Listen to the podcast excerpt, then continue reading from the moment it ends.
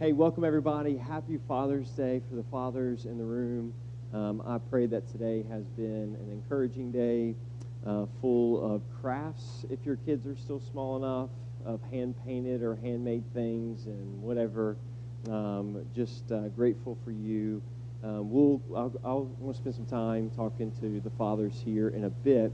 Um, but a couple of things. Just today is going to be a different. I say different. We've been if, if every week I start saying things are different, because a lot of times they have been different, at what point does it become normal? But this week, I guess, a little different. Instead of hearing one longer sermon from me, you're going to hear two smaller sermons. And everybody said amen, right?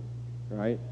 Um, you're going to hear two smaller sermons. The first is going to come from Brian Whitaker. So, Brian um, is going to talk about World Vision. Clearly, if you haven't figured that out, there's a few people who didn't accidentally just all wear the same shirt. And so Brian's going to talk about World Vision. But Brian also uh, is a part of a group that meets on Saturday morning. And I've shared a little bit about this before, but this group is just a group of leaders who said, you know what, I, I feel called to preach, I feel called to lead, I feel called to do some of these things. And I feel it's part of my calling and the calling of the church to equip the those leaders and to equip everybody, but specifically those leaders for those callings. And so something unique. And so we've been working on some preaching stuff, and Brian's a part of that. And so when he, um, we talked about just talking about world vision, um, he came to me and he said, Hey, man, this passage of scripture I think would be really just helpful. Would you consider preaching it on that day? That would really help my me kind of make my point with World Vision. And I said, You're right, that would help make your point with World Vision, but I'm not going to do it. You're going to do it and he was driving, and you know, I'm glad he stayed on the road, and because then immediately got nervous and like butterflies and all those things, and uh, but in the last couple weeks, Brian has been preparing, and so without further ado, would y'all just give Brian a warm welcome, and uh, I'm just going to hand it over to you, buddy. Woo! Hey, everybody. This was easier in your basement. I'm telling you, it was a lot easier in your basement. Oh, I was practicing in the basement the other day. Sorry about that. Had a makeshift podium in a cardboard box. But uh, you know what? One would think you would be really, really nervous, right? But um, I was talking to Eli before, and I'm like, if I had to come up here and explain to you that 2 plus 2 equals 4 would be really easy, and I'd be really passionate about it, right? Because I believe it, and we know it's true. But I'm going to try and not stare at my notes because then you get into that monotone mode and it's not going to be as believable, but this is from my heart. I'm standing up here today because of my true love, Jesus Christ. Jesus Christ is Savior, my Savior. Like, Jesus saved my life. So, uh, yes, I did talk to Pastor Jonathan about preaching this, and I said, hey, I think you'd be great at it. He's like, no, dude, all about you. So let, let's, let's do this. You know, I thought I'd be more nervous, but it's, uh, I just know the Holy Spirit's in the room today. And um, so, first of all, happy Father's Day to all the fathers in the, in the house today. Um, I was just curious uh, this morning when everybody was in morning prayer, because I know we all do that, right? Um, I, was one, I was wondering if everybody remembered to, uh, to say Happy Father's Day to our Father, like the one true Father that we have. My father passed away last year, so, you know, we, Grace and I literally, my wife literally uh, wished Happy Father's Day to the Lord. Um, now, standing here in front of you, I've been striving to learn and to be taught so that I can teach and preach the Word of God accurately. I'm always striving. I'm always trying to figure out, like, how do I do it better? Because, you know, my mind wanders. I can have ADD at times. Tim, stop laughing at that. Um, and I've been praying a lot about it. And it's so cool that I talked to Charles last night, wherever Charles is in here, and I was saying, like, one of, the, one of the prayers that I've been using lately is simply that song, John Mark Hall's version from Casting Crowns. Uh, he, in, one, in the version of his song, he says, will you pray this with me? Like, will you pray these lyrics with me? So that's really been like my prayer lately, besides the obvious. Like, you know, matter of fact, let, let us pray right now. We bow, bow our heads with me, please. Father God, we just love you so much, and we come to you so humbly today, Lord. Lord, just help us uh, to open up our hearts, soften our hearts, uh, Lord God. Happy Father's Day to the one true Father. Lord Jesus, our Savior, we love you. We love following you. We want to lay our, our lives down to you. And you know what? Holy Spirit, we're praying you in today. We want to pray to you, Holy Spirit, so that this message comes across, so that we get to the bottom of the scripture for what it's really all about. So here's my heart, Lord. Here's my heart, Lord. Here's our hearts, Lord. Speak what is true. In Jesus' name, amen. So, you know, in these prayers that I've been, I've been um, like very intentional, uh, and God's been revealing some things to me. Um, I realize I've been doing things, a lot of things wrong my whole life. Um, I'm kind of guilty of, of uh, I kind of use the Bible as a self-help book at sometimes, you know. Uh, I could be Googling different subjects like jealousy and anger and happiness and one of the Mets going to win the World Series and all that. Ironically, that's not in there. But um, so, so we, we, we did choose a scripture that um, I want to pick apart tonight. It's called the parable of the rich fool. Um, I thought it was really amazing because, because of my old bad habits of how I read scripture, I was reading it a certain way and I was reading it the wrong way. So, I mean, I can't stop smiling because I could just totally feel the Holy Spirit in the room tonight. And I just like, I'm preaching in front of everybody that you guys are all my friends. And if we're not friends, it's just because we haven't met yet. So we're going to pick this apart. Holy Spirit's going to let us get to the bottom of it. Uh, Evan, could you cue up the scripture, please? Luke 12, uh, verses 16 through 21. You guys all have a Bible right, right in front of you. Can someone tell me what page it's on so we can all, uh, anybody? 871 in the black hardback Bible. It's an ESV version. So the parable of the rich fool. And he told them a parable, saying, The land of a rich man produced plentifully. And he thought to himself, What shall I do? For I have nowhere to store my crops. And he said, I will do this. I will tear down my barns and build bigger ones, larger ones. There I will store all my grains and my goods. And I will say to my soul, Soul, you have ample goods laid up for many years. Relax, eat, drink, be merry. God said to him, Fool, this night your soul is required of you, and the things you have prepared, whose will they be? So is the one who lays up treasure for himself and is not rich towards God. This is the word of the Lord. So let's make a couple of observations here. Um, if we could bring it back to the beginning of it. Um, couple of things that we notice here is, you know, this guy is doing pretty well. You know, I don't know what the going rate on a barn is. Um, even in this day and age, I'm sure barns are expensive. But this guy had barns. He had plural barns.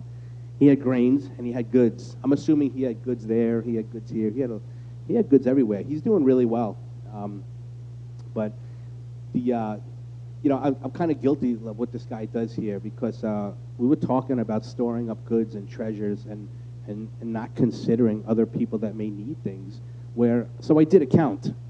I have 44 jackets and sweatshirts at our place over here, not counting our Bayside apartment. I mean, I don't even know how that happened.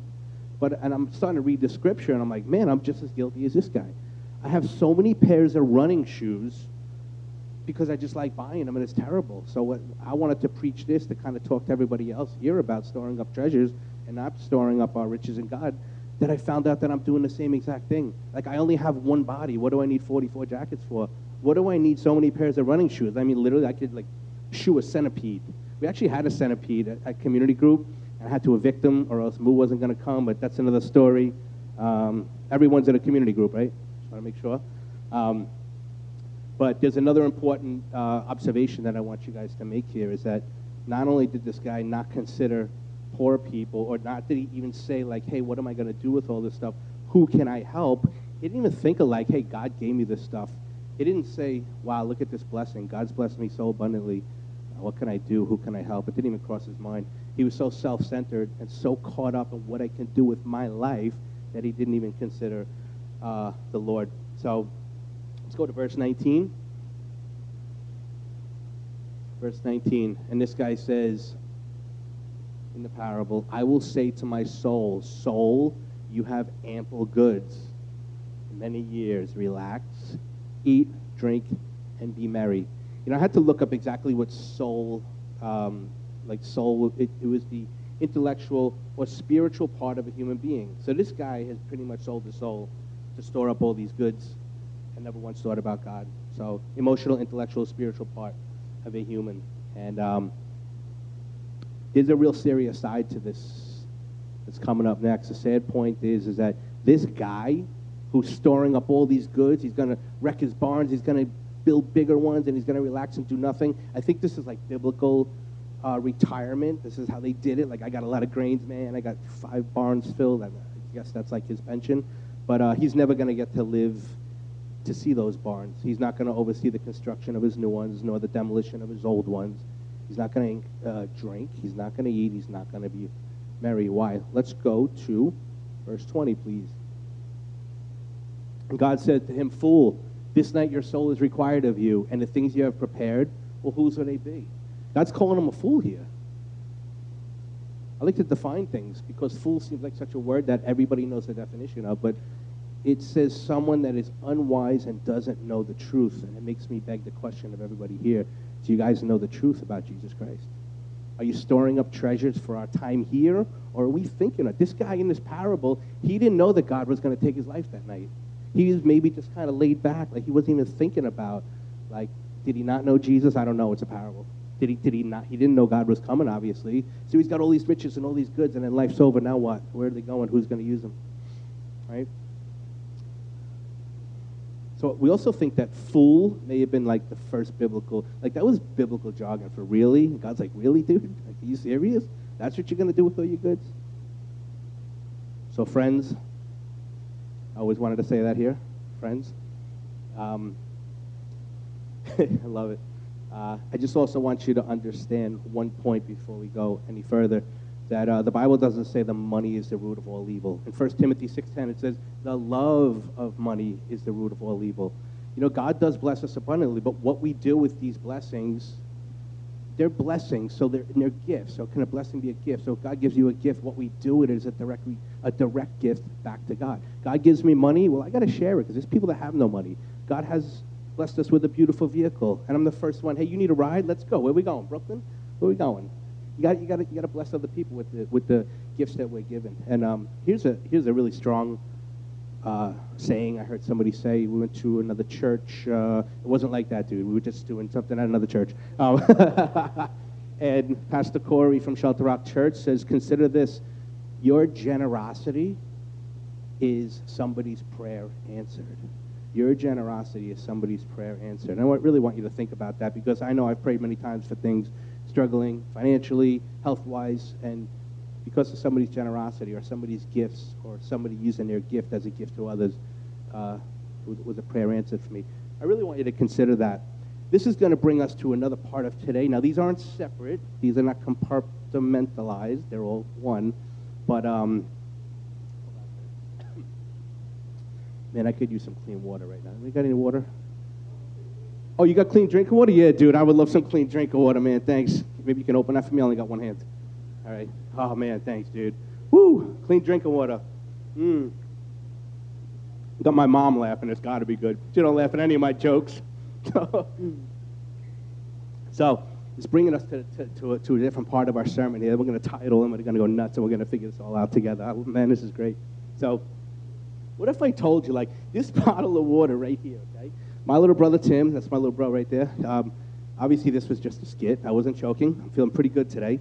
What if I told you that there are nations in this world that have no clean drink of water? And what if I told you that people were literally dying because they have no clean drink of water? That's part of another reason why I'm here today. Because not only am I passionate about what, you know, just coming here and doing this today, but there's also people dying that we know about in these nations that Team World Vision serve. So I work for Team World Vision on a volunteer basis. A lot of you know us, but if you don't know us, what we do is we run marathons. Uh, don't run out the door, okay? Just, just, just wait. Let me finish, okay? We run marathons and we raise money and provide clean drink of water for some of the poorest people in this world. So today I'm going to ask you guys to do something crazy. Would you consider running a half marathon with me? I know there's a lot of people that have ran, and I, I know there's other people out there that run. And uh, yeah, I'm looking at you guys. Um, but I'm also going to ask you to consider helping me solve the clean drinking water crisis in our lifetime today. And we're going to talk more about it. A little bit about, about myself with World Vision. A couple years ago, Pastor Andy had asked me to do him a favor. I said yes. I should have asked what first. I'm an electrician. I thought he wanted an outlet put in over here or maybe a ceiling fan or whatever it was. I said yes, and then he says, You're running a half marathon. And I was like, Really, dude? You know? Um, and then he says, You're the captain. I had no idea what I was doing, no idea, but I knew it was a call. It was a call to obedience. I didn't want to end up like Jonah in a fish, so I said yes. So, fast forward, we start running. We really don't know what we're doing. None of us really know. Everybody was a first timer, but the Lord put all the information and put everything that we need in our path to figure out how to help these people. And I think the first year we ended up saving like 400 lives or something like that statistically with clean drinking water. Now, it was hard to find a, a running partner in my age bracket and not only that, that was super reliable. So my running partner, Grace, right there, Grace Whitaker. So I actually met my wife in this ministry. And uh, so now I'm not telling you, all you young folks in here, I'm not saying you're going to meet your husband or your wife here. I can't promise you that, but things really happen. Ironically, things come totally full circle because it's also our first year anniversary today. And so let me just give some flowers to my honey.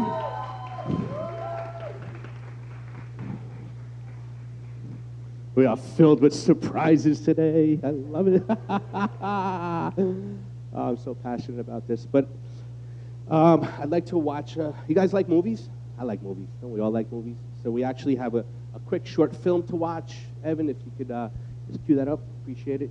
Guys, please watch this and listen to all the words. Okay? These are not just actors. We know them.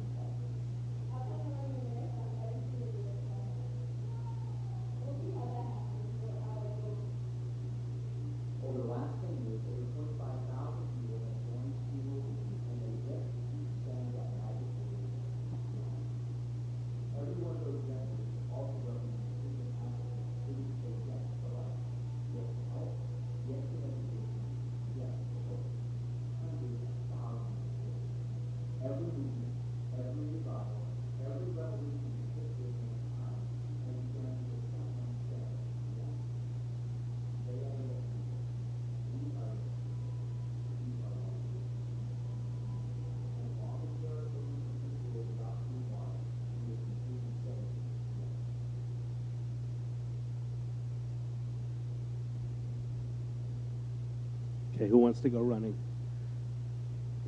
Tim wants to go running? Good man. So, you know, I, I, don't want you guys to be scared when we talk about this because everybody that ran three years ago, it was their first time. And everybody that started that day crossed the finish line. And I see some orange jerseys out here. And uh, you guys mind standing up real quick? I'm sorry to call you out. Nigel, you could stand up too, even whether you have your jersey on or not. Would you guys just stand up? Come on, don't be shy. So everybody that ran, um, did you guys have your first like sanctioned run through this ministry? Yeah, did you all finish? Are you glad you did it? All right, cool. How about a little round of applause? I got to finish this off. All right, see, so none of us are professional runners. God cares about your availability, not your ability. So none of us are professional runners. We all have nine to five jobs. Um, we have training from couch to finish line. Not like Gracie says, couch to potato. No, couch to finish line and uh, you got probably got two voices in your head right now. One of them is like, "Oh, this this movie is for the person next to me," or the other one is saying like, "Hey, you know what? I'd like to know more about this." That's why we're going to have an intro session right after this. We're going to answer all of your questions. We're going to be right here, row C, seat one, where I've been sitting for like a long time, right? And um, except for today, ironically, uh, and come up here with your questions and your concerns, and let's talk about doing this. I mean, it's such a great ministry. And especially if you're a little idle and you're like, what's next for me? I'm kind of like not doing much and there's got to be something more. We can make disciples through this ministry, and that's what it's all about. It's all about Jesus. The running, yeah, it's a great running. We eat lots of Oreos and bananas and we have fun, but it's all about the Lord, and you will strengthen your walk with the Lord. but I just want to keep going and start wrapping this up. Uh, remember, the info session is right here. Is your legacy going to be that mommy and daddy saved kids' lives in Africa, or is it going to be like mommy and daddy said, no, sorry, I'm going there? Because it's that serious. You guys can take the longest walk you've ever taken right down here to right here and come talk to us about it. Just by showing up, there's no commitment. But we'd love to have your questions and uh, uh, really bring them because we have answers for them. Um, before we start wrapping this up, I want you guys to remember that I, I, said that I've been praying a lot and God's been revealing stuff to me about maybe that I've been reading the Bible wrong and maybe even teaching it wrong in, in, in some ways. And um, so I needed what's called, it's real fancy, a paradigm shift. Paradigm is a real fancy word for point of view or perspective. You know, I always liked that word. I always wanted to use it, and I did. I just did.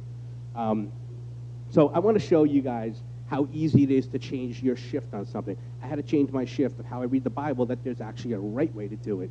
Um, so we're going to play a little game here. We like games. Um, so I just want to, you're waiting for the Q46 bus over here on Union Turnpike, okay? And there's a blind man waiting there. I'm going to shift your attention. Watch how easy we can do this. Now, the blind man gets on the bus, there's no seats. There's nothing. This guy, the bus is rocking around. Somebody says, hey, sir, would you like to have my seat? The blind man sits down, and everything's good. That would seem like a good deed, right? Would you all say that was a good deed? Yeah, right? What if the guy that gave up his seat was a bus driver? Is it still a good deed? That one little tiny piece of the story just changed the whole entire shift and the whole entire meaning. I gave you most of the story, and that one little chunk completely changed it. And the reason I'm saying that, because there's a much more powerful part of this sermon. Uh, it's not generosity and not storing up treasure. That's secondary. That's part of it. But I want you to see how easy it is for me that, to change your, your angle in that story, and I want you to see what we may have missed, because I missed it the first time when reading the scripture. So, Evan, could you cue up the last verse, please? 21.